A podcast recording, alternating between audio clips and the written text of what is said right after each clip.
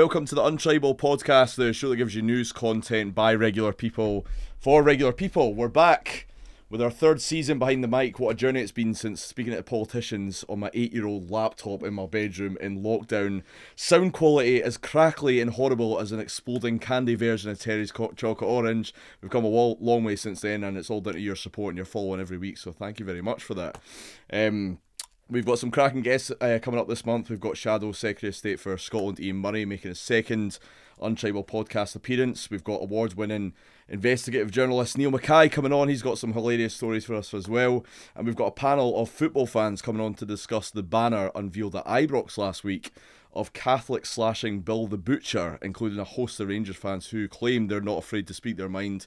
So that'll be an interesting one and not one to mince. And of course, today we've got another guest making her second Untribal podcast appearance. She's been up to plenty since that appearance. She's now a columnist at the National. She's the host of a major independence event tomorrow, and she's had various appearances on panels like question time, but she's not forgotten her roots. She's back mm. on the Untribal podcast.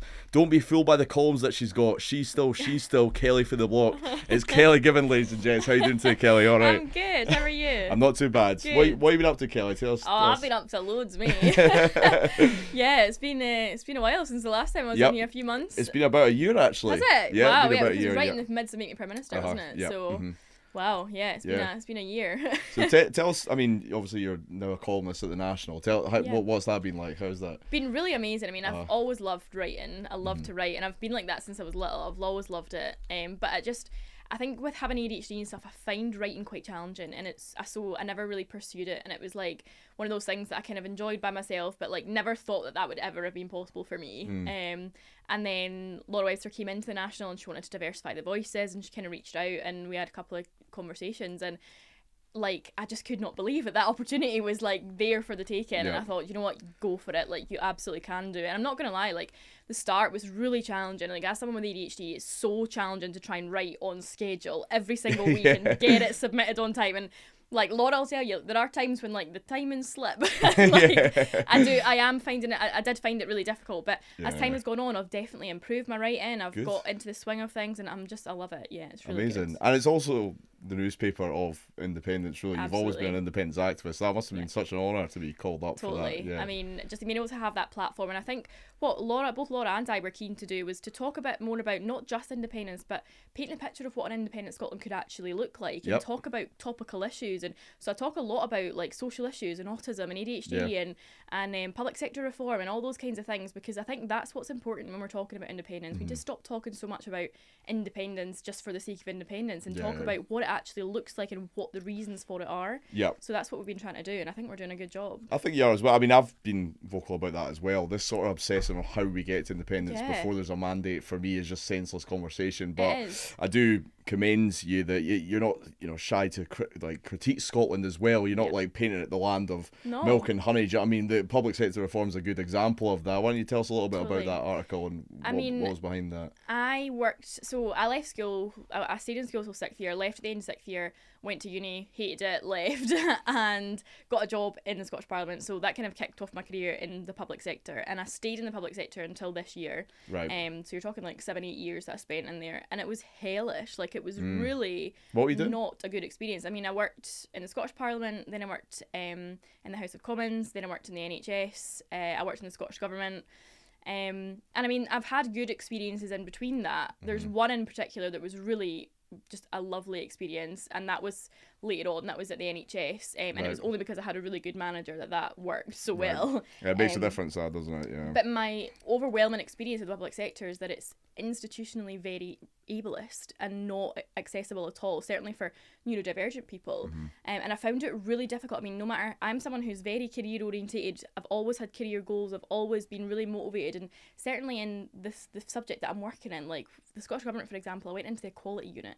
Mm. I mean, me in the equality unit, you'd think that that's like a match made in heaven. Like, that's exactly what I want to be doing yeah. and I absolutely crashed and burned it. because it. was just not it was not good and the support was non-existent it didn't exist it was awful it was a really bad experience and it's really it got me thinking a lot about you know the public sector is supposed to be the gold standard of employee of mm-hmm. employer relations and it's just it's not. It's Yeah. really bad. And there's so there's such a long way to go and it felt really overwhelming. And i think the reason that i chose to leave the public sector was because i was trying every day to make a difference. And i did make quite a big difference at the nhs i was the chair of the disabled employee network and we did a lot of good work.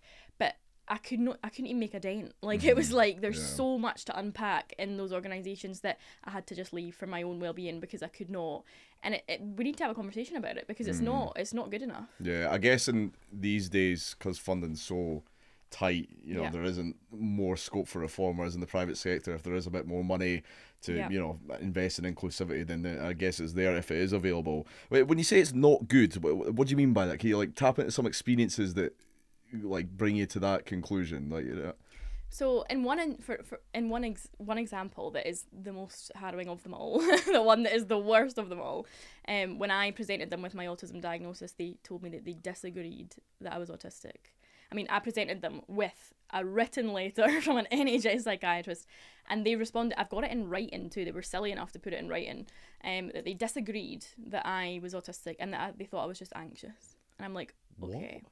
So here is my qualified psychiatrist telling you that I have this diagnosis, and you, some HR professional, thinks that you're qualified to tell me that I don't have what um, my doctor says that I do. So that I mean that's just direct ableism. Like that Yeah, no, well, yeah. discrimination. Uh, it's yeah. not. There's no two ways about it. Yeah. And the fact that I mean that whole experience for me, it's like the fact that they felt empowered to put that on a piece of paper and confidently send it out tells me that there is a huge institutional problem in terms of ableism and how Mm. they actually look after their staff and spe- certainly eh, from a neurodivergent perspective i think there's a lot of they're starting to make groundwork on disabilities neurodiversity is becoming a bit of a buzzword i fear and it's like Mm. they're trying to do like it's a bit of a trade it's a bit of a trend and they're trying to do things here and there but it's very hollow and empty and if you look in the actual everyday runnings of the organisations, they're not inclusive for neurodivergent people.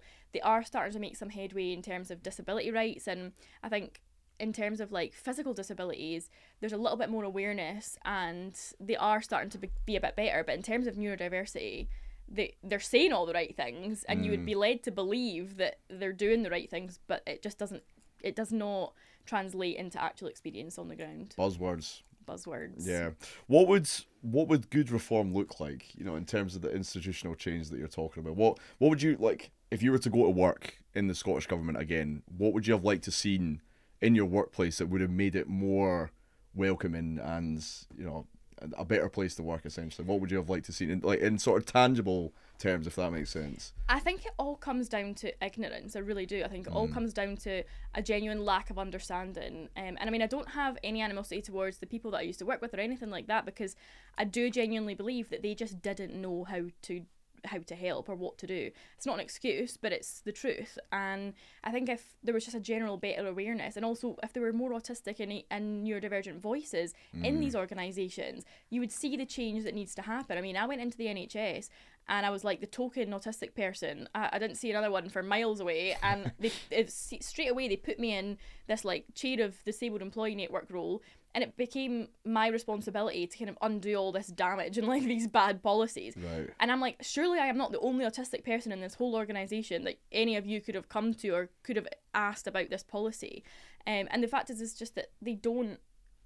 Autistic people don't and neurodivergent people don't have a big enough voice, and they're not because they're so kept out of the workplace in the first place.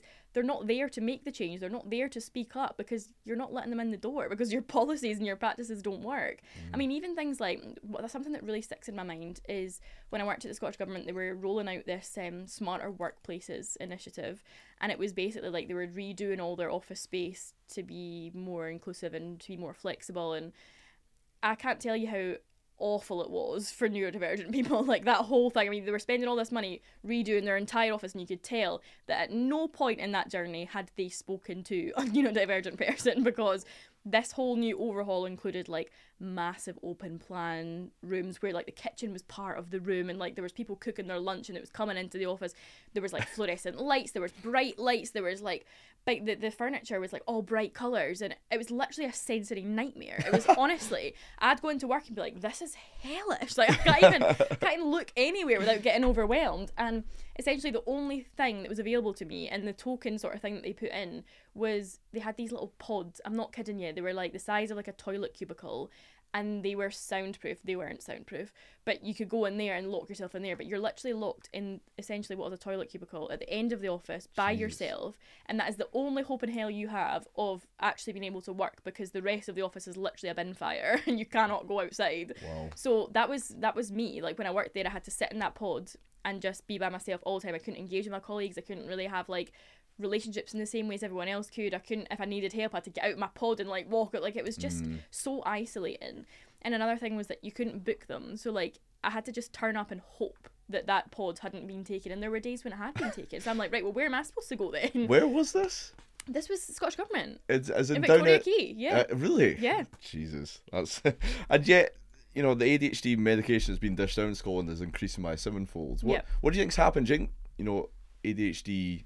Um, people with ADHD have always been there and they're now getting the recognition, or do you think what do you think's happening there? Why why do you think it's increased We've so heavily? always always been here. I Uh-huh. think I think what we need to remember is that adult ADHD in particular has only been a diagnosis since 2008. ADHD itself has only been a diagnosis in the UK since the two, since 2000. So we're still in the very early stages of even understanding ADHD and what it looks like and how it presents. So we're if you compare it to other things, we're not far enough advanced. And I think you're going to see, certainly over the next sort of 10 years, you're going to see a huge rise in people who are neurodivergent because we're just not f- far enough on yet to understand exactly who, like, uh, how many people are neurodivergent. I think the now the figure is like one in seven adults in the UK are diagnosed. But that is not representative, and I think people are going to get a shock when they realise actually how many of us are neurodivergent. I mean, since being diagnosed, like I've learned a lot about autism, ADHD in particular, and just neurodivergence in general. And the amount of people that I can pick out on the street, like you, are, you are neurodivergent, is crazy. Um, but I think that's the answer. Is just that we've always been here. The fact is that ADHD people have struggled a lot more in pa- in the past because mm-hmm. they didn't know that they were ADHD. There were no answers for them. There was no medication. There was no access. And now we're getting to into this space where there is that access and you mm. can get diagnosed and it's easier to obtain the information. I mean, with TikTok, there's a lot of trends on TikTok about ADHD, and a lot of people are discovering that they are neurodivergent online. And that's how I discovered that I was neurodivergent was because mm-hmm. the information was put in front of me. Whereas 10 years ago, that wasn't the case. So mm-hmm. you're, it's natural. You're going to see an uptake in diagnosis, but I think it's, it's, it can only be a good thing. Mm. So have you got like gaydar but for autism? Absolutely. like, AD- Like, A- literally- ADHD dar. literally, I'll meet someone for like a minute. I'll be like, you. So I what, know what, what you are. what do you look like? What do you look for when you see that? Like, how do you know? Is it just the way they? Is it just a There are, feeling? I mean, is it like a? every single like neurodivergent person is totally different. Like, and I, I I've spoken about this before, but like, you, when you're neurodivergent, your needs kind of change on a daily basis too, and, sometimes an hourly, minutely basis. Like, really depends on your environment, what you're around, Mm-hmm. what you can control, all the rest of it, how you feel that day, um, and so there's not like a, a telltale, but Mm. there are certain signs of autism that are just there's no way that you're not Yeah. like like there's a um I was reading a I was watching sorry a, a Instagram story the other day and this girl was talking and she's an influencer and she was talking about how she just like her social battery just drains and she needs to go home and lie in a dark room and she gets mm. really overwhelmed. I'm like, do you think that you're ma-? and she's diagnosed with social anxiety right which is Right. Classic for an a, a young girl with autism or ADHD Mm. being diagnosed with every mental health condition under the sun when actually the core of the issue is that you're autistic Mm. and all the stuff that she talks about she's like yeah I just get so overwhelmed and like I don't like noise and like I eat loads of chicken nuggets and I'm like come on like Chicken nuggets, it's right. like 101 Yeah, that's fair. Uh, you've talked a little bit about long COVID recently. Have you been? Yeah. You've been suffering long COVIDs. I did. So um, I caught COVID for the first time. I managed to avoid it the entire pandemic. Classic me. Avoided it, and I worked in the mass vaccination program, so I was like in and around it for like That's most mad. of the pandemic. Um, and I avoided it, and um, then I caught it one week before I was going on holiday last last March. Oh no. Um, me and Sally were going to New York, um, and it was the Commission on the Status of Women at the UN. I was so excited, and I went and caught COVID just before we left, so it got postponed. Um, but I was I was really unwell that that time, and then I recovered and I was totally fine. No sort of long COVID symptoms. I kind of moved past it, and then due to make me prime minister, I caught it again when we were filming. Really? Um, yeah. So we actually had to shut down production. Um, it was like the night before the final debate, the like the end of the program, and we all caught COVID. Was that when you were you were filming something on the street? I think you had a bit of a, a Yes. troubled time. It's it was that right? So I can I can pinpoint it in my head actually. Exactly. don't- So. I was. I mean, at this point anyway, I was so burnt out. Like I was dying inside. Uh-huh. I mean, uh, six weeks of like filming, fifteen hours a day, with like cameras and lights pointed at you all the time. Like I was just, I'd, I'd had enough by then. Mm. Um, but little did I know I also had COVID, and like I was becoming Jesus. unwell. So that was like that was day two, and it was day three when we all started to test positive. So Mm. um, yeah, we had to shut down production the night before the big final debate. Mm-hmm. Um, and I, actually the infection was okay that time. Um, it was. I mean, there was one day when I was really not feeling great, but apart in comparison to the first time, it was nothing. Didn't think anything of it, and then about I'd say less than a month later, I started getting weird symptoms like heart palpitations. Oh wow. Um, and that was kind of the first thing with heart palpitations, and they didn't really link it to COVID to start with. Um, they've only recently managed to link it all together because the symptoms have started to paint a bigger picture. Um, but it started off with sort of like heart palpitations, shortness of breath, things like that. Um, and then December time, I can't even explain to you how I felt. It was like I'd been hit by a train. It was like mm. I couldn't think, I couldn't speak, couldn't like string a sentence together, couldn't find the energy to like leave the house, couldn't mm. do anything. Like I just was miserable Yeah. and I I'd never experienced anything like it. I mean, with ADHD sometimes you do sometimes feel like that, and you don't. So I kept mm. thinking, oh, this is just like a bit of a I'm in burnout. Like I'll be fine, because I like AD um Make Me Prime Minister had just finished like on the t- on the telly, so everything was happening. I was doing debate night. I was like, maybe I'm just like burnt out. Like maybe I'm just Yeah. and it just wouldn't go away and it kept going on and on and i was like this is not adhd Yeah. um, and then the heart palpitations got a lot worse um, i was doing things like i was getting really dizzy when i stood up and things just started to get worse um, and then so i started i got referred to cardiology things got a little bit better um, and then I had another flare this year, um, start of the summer, the same thing again. Like, and I, in between all this time, heart palpitations didn't stop. So I was getting like heart palpitations all the time, every day, um, especially when I was going from sitting to standing. Wow. Um, and like first thing in the morning, I'd have to get up and like I'd have to take about fifty minutes to get out of my bed because if I stood up, I'd literally fall on the floor. I couldn't, and that never stopped. But the sort of brain fog and stuff did subside for a while and then the start of the summer that happened again total attack. It was like couldn't think couldn't like my word recall just wasn't even there. I remember sitting on a meeting with my boss and like she was like are you okay? And i was like i don't know. Like yeah. i don't know what to tell you because like i don't know what's happening in my brain right now. Yeah. the only way i could describe it was like it was like my brain had turned into like a rock. Like i couldn't it couldn't do anything. I couldn't think i couldn't do anything. I couldn't mm-hmm. and i just wanted to sit in the house all day. Yeah. and it, I, I remember going to Greece at the start of the summer, and even there, I was just sitting in the room all the time. I was like, "There's, I can't Really? even move. Like, it's not. Good holiday then. oh God, yeah, yeah, no, it's, it's weird because it, it's sometimes almost subtle. yeah, Like, because I like obviously I've had it for ages. I'm only really starting to feel a bit normal again this Yeah. year. To be honest with you, I've just found strength from somewhere. I don't know where it's come from. yeah, Um, and I guess it is just a patience game, and it's keeping your mental health good as well because your Yeah. mental health obviously plays with your physical side of things as well. And if that's getting you down, then that's bringing your physical body down as uh, worse as well. But sometimes it's almost subtle. Like sometimes you're you can go about your day, and you're just just low key under the weather, and you Yeah. can't really you, you know can't put your it's, finger on it. it's not like immediate sort of symptoms, if you like. But yeah, I totally understand what you mean. Um, and I'm, I'm, I'm I guess COVID is sort of accelerating the acceptance of that thing in the workplace. Uh, hopefully, you get the same way with ADHD soon. Yeah. Um, speaking of that trip to New York, that's caused a bit of a stir. Oh God, it? yeah, wings over Scotland. He did not like that trip. so what happened there? What like God, what? honestly, such a lot of shite. I did not go on that trip with the Scottish government. Like on record, like I went on holiday. Like me and my pal went to New York. It was our favorite Uh-huh. city. We loved New York, and it's always been on my bucket list to go to New York for Yeah. Tartan Week. I mean, I love New York. I love Scotland. Big independence supporter. Why would I not want to go for that? Yeah, So, exactly. yeah. uh, Sally and I booked that uh, back in January. We were like, right, let's do it. Like we need to go for Tartan Week, so we booked it, and it just so happened. So um, Sally used to work with Angus Robertson, Mm-hmm. and he we'd gone to the march that day and we bumped into him. We literally bumped into him. Like I have had no conversations with Angus Robertson. He does not even like he does not have my number. He does not DM me on Twitter. We do not converse. Like we Mm. didn't even we didn't arrange to meet up. Like it was nothing. We bumped into him at the march and he was like, "Oh, why don't you join us? Like come join us." And we were like, "Of course. Like why would we not want to join in?" Yeah, so we joined in, and that was literally all it was. that's and mad. and I mean, I like up until that point, Sally's had a lot of online abuse. Like mm-hmm. Sally's really been through it with, with these people online. Up until then, I had escaped them. Like up until Yeah. that point, I mean, I was really hope I was really expecting, sorry, that Make Me Prime Minister was going to do it for me, and that like they were going to come after me, and I fully prepared myself for it, and they didn't. In mm. fact, most of them celebrated me on Make Me Prime Minister.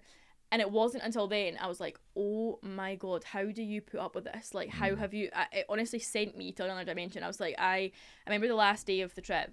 I love the UN and I love doing UN work. And we were going on a UN tour on the last day, and the photos of me on that tour, I'm like, you can see the pain in my face. Yeah, like, I'm, battered. Yeah. I'm so battered. I'm I was so anxious. Like people were sending me things left, right, center. They were digging on my Twitter. They were like, "Oh, it was just awful." I had to phone my work and be like, "Just so you know, like there's these people." And I haven't even publicized where I work anymore because I'm like, you if you find out where I work, you're just gonna go for them. Come and after, I just yeah. luckily like my my work is so supportive. Um, but it's never died down since then. It's actually got a lot worse. Wow. Um, and recently I had a death threat that the police had to investigate. Um, like I think what people like Wings don't understand. I mean, and I, I actually.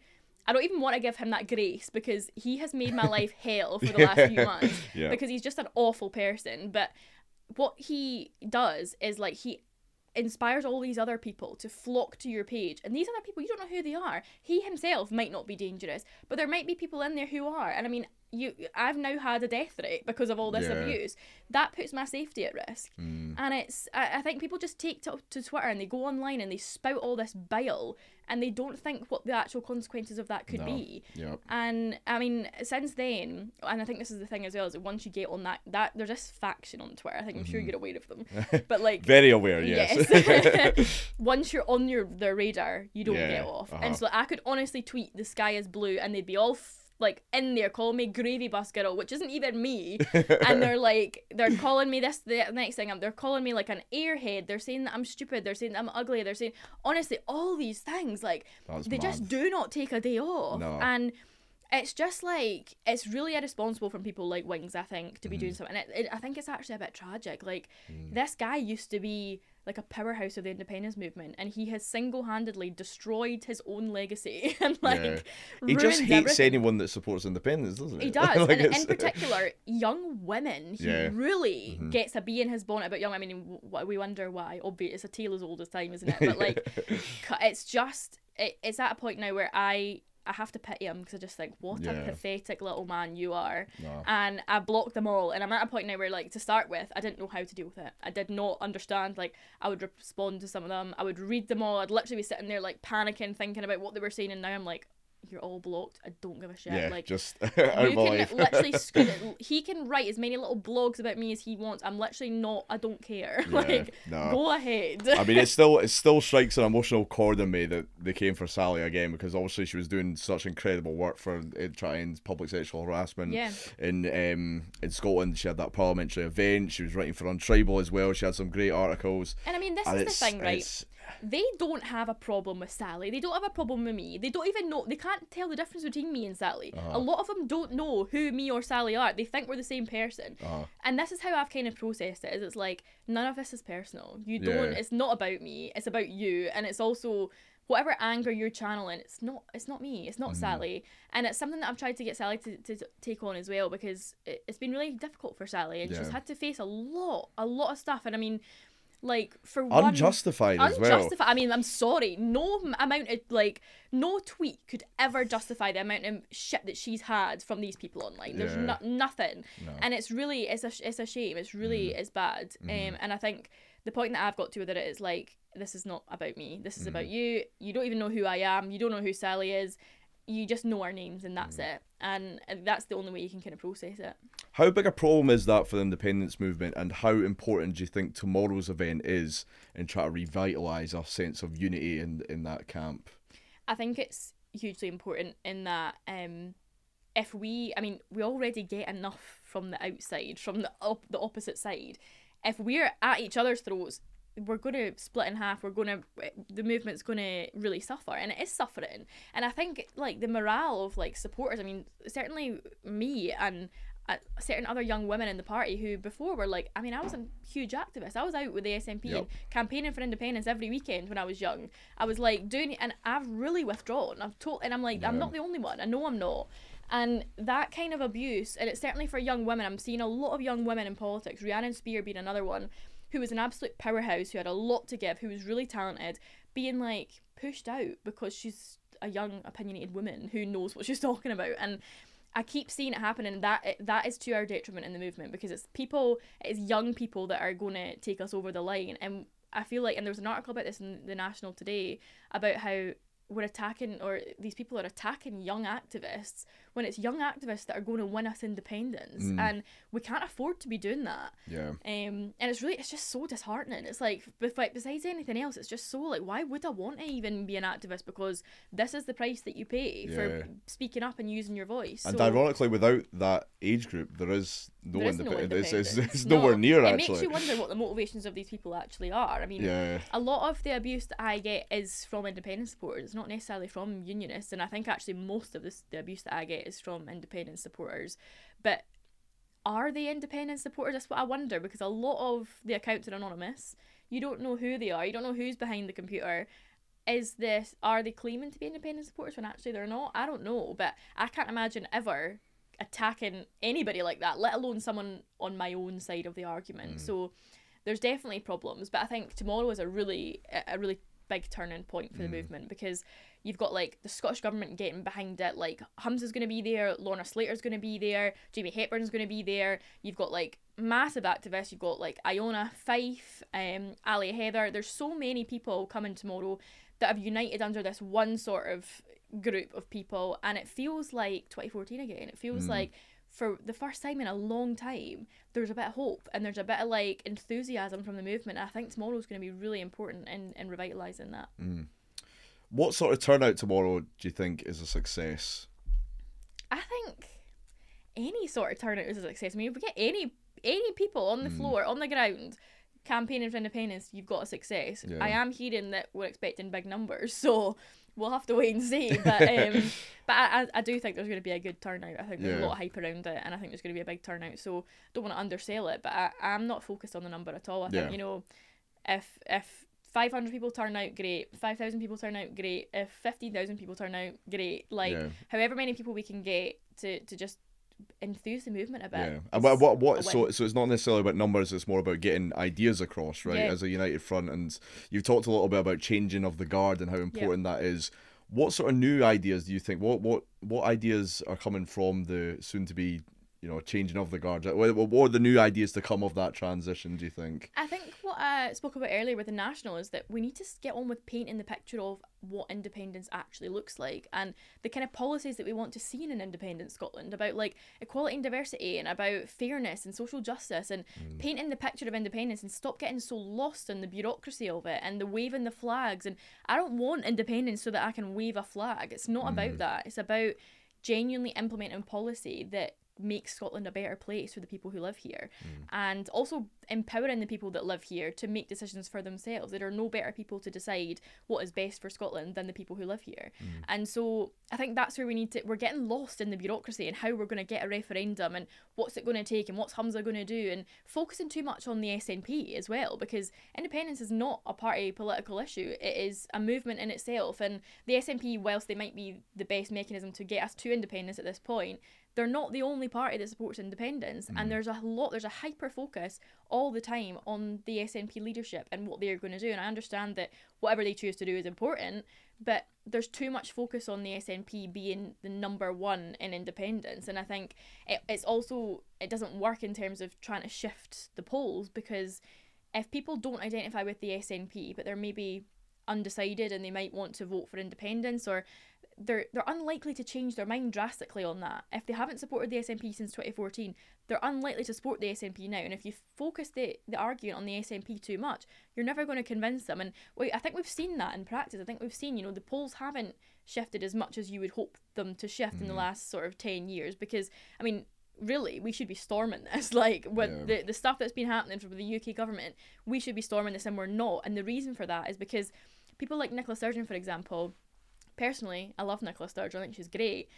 A lot of people don't love Nicola Sturgeon, and that's the danger with putting one person at the top or mm. putting anyone on a pedestal in terms of the independence movement because if the public don't identify with them, and I mean the public did actually identify with Nicola Sturgeon, she was really popular, yeah. but she still didn't shift the dial on independence because no. those who were really opposed to it and opposed to her came out in their droves to vote against it. So that's why it's so important to change it up and to have new faces at the at the top and to listen to new ideas and to change it and, and paint the picture of what it actually could look like instead of saying the same things over and over. Yep. Because by doing what we're doing, we're not increasing we're not shifting the polls and so we need to do something different. Yeah, I mean I think Nicola Sturgeon and and to be fair to him, Alex Salmond as well, I think they were that was just almost like a stroke of genius where you had two world class politicians coming through, and that that really just transformed the landscape of Scotland. But it, I, I always argue that Nicola Sturgeon actually didn't get a fair chance with you know with COVID coming in and you know Brexit coming in as well. It was almost like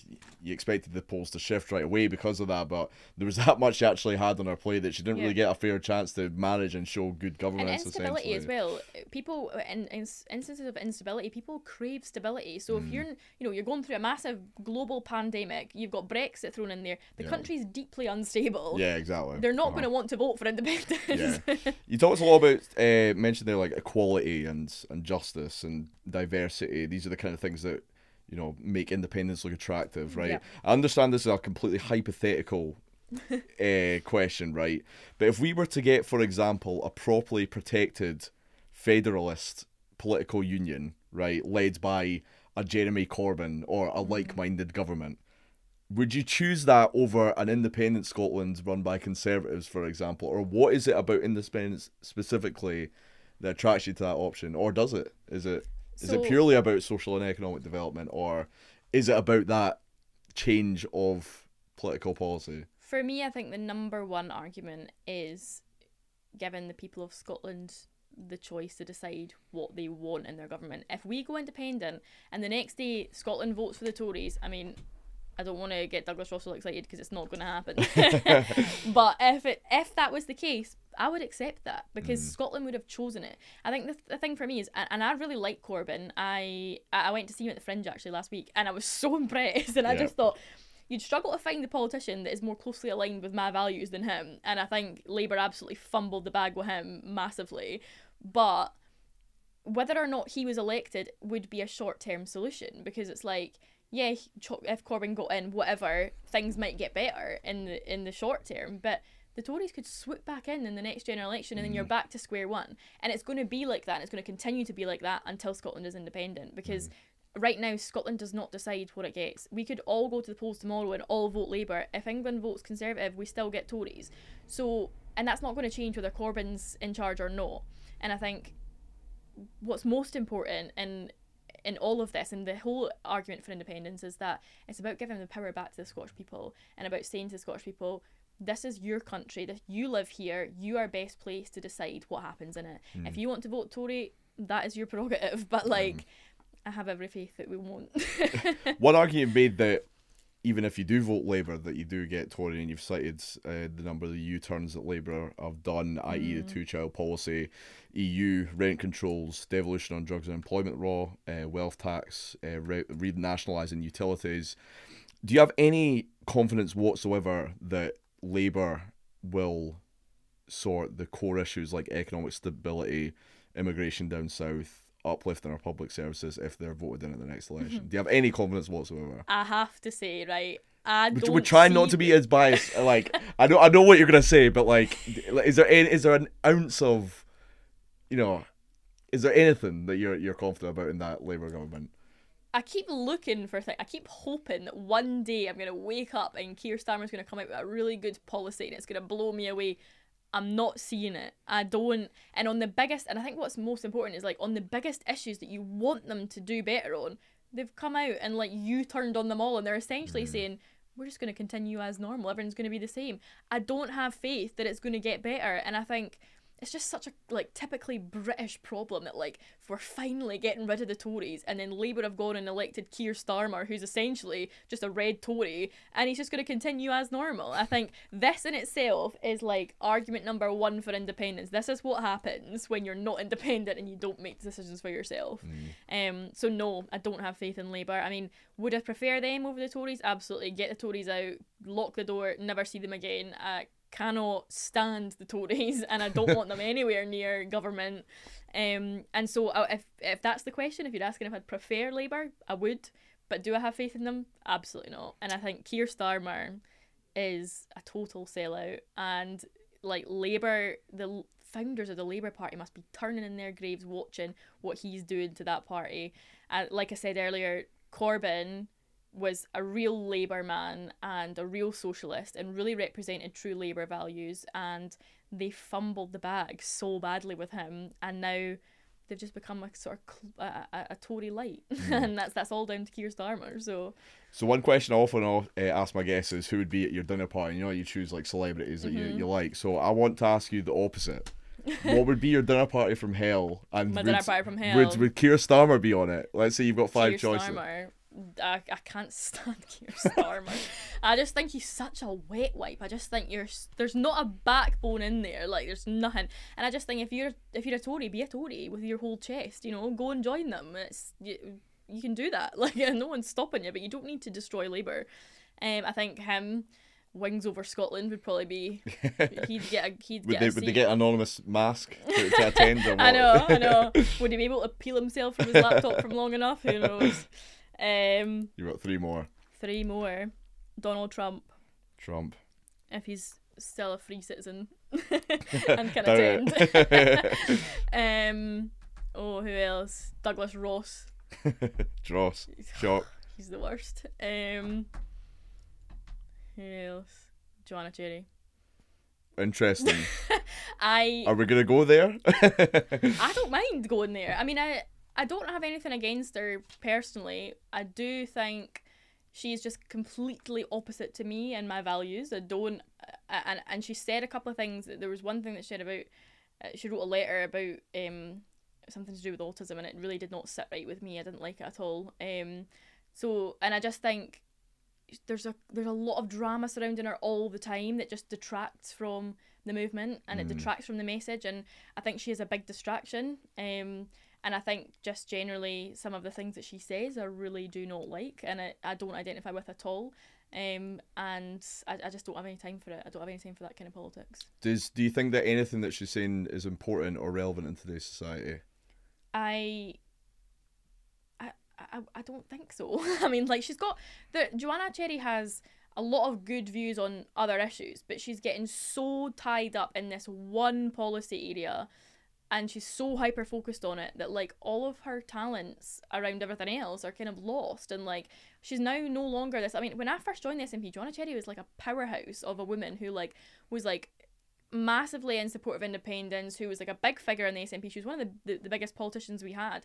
And now she's just this one politician with this one issue, this one trick pony who is like goes on and on and on about this one issue and and it's actually really damaging to, to certain members of society. It's not it's not and it's not conducive to a good debate either. It's not conducive to anything good. And I, I just don't like any of it. I don't identify with any of it. I don't agree with any of it. Um and as an SNP member it really frustrates me actually that it's been allowed to continue for as long as it has Kelly Given, thank you very much for coming down to the studio today. It's been an absolute pleasure. Thank you. Is there anything else you'd like to say to our listeners before you go? not at all get out to the march get Out out, to the and, march. and support Oh, that's another one. You're hosting tomorrow. T- tell us a bit about your, your role tomorrow and what, what you're doing Yeah, you so uh, Ali, Heather, and I will be hosting uh, the Believe in Scotland march and rally tomorrow. Um, we've got some big names. Humza Yousaf will be there. Lorna Slater will be there. Um, Brian Cox was meant to be there, but he's just tested positive for COVID. So I'm so upset about that because my favourite ever film in the entire world is The Devil Wears Prada. Right, I love it so much. I've always it's always been my favourite film. And Emily Blunt is obviously in the Devil's Wear with Devil Wears Prada. I went on Brian Cox's Instagram the other day, and his last photo was with Emily Blunt. I'm like, oh, my Oh, god, there's no. Going to be one degree of separation between me and Emily Blunt, and now he's not coming. I'm sure he'll be at the next one, but I know, I know, but no, I think it's it's going to shaping up to be a really great event, and um, there's a lot of there's a lot of good energy around it. So get down there, support it. thanks, Kelly. Thank you.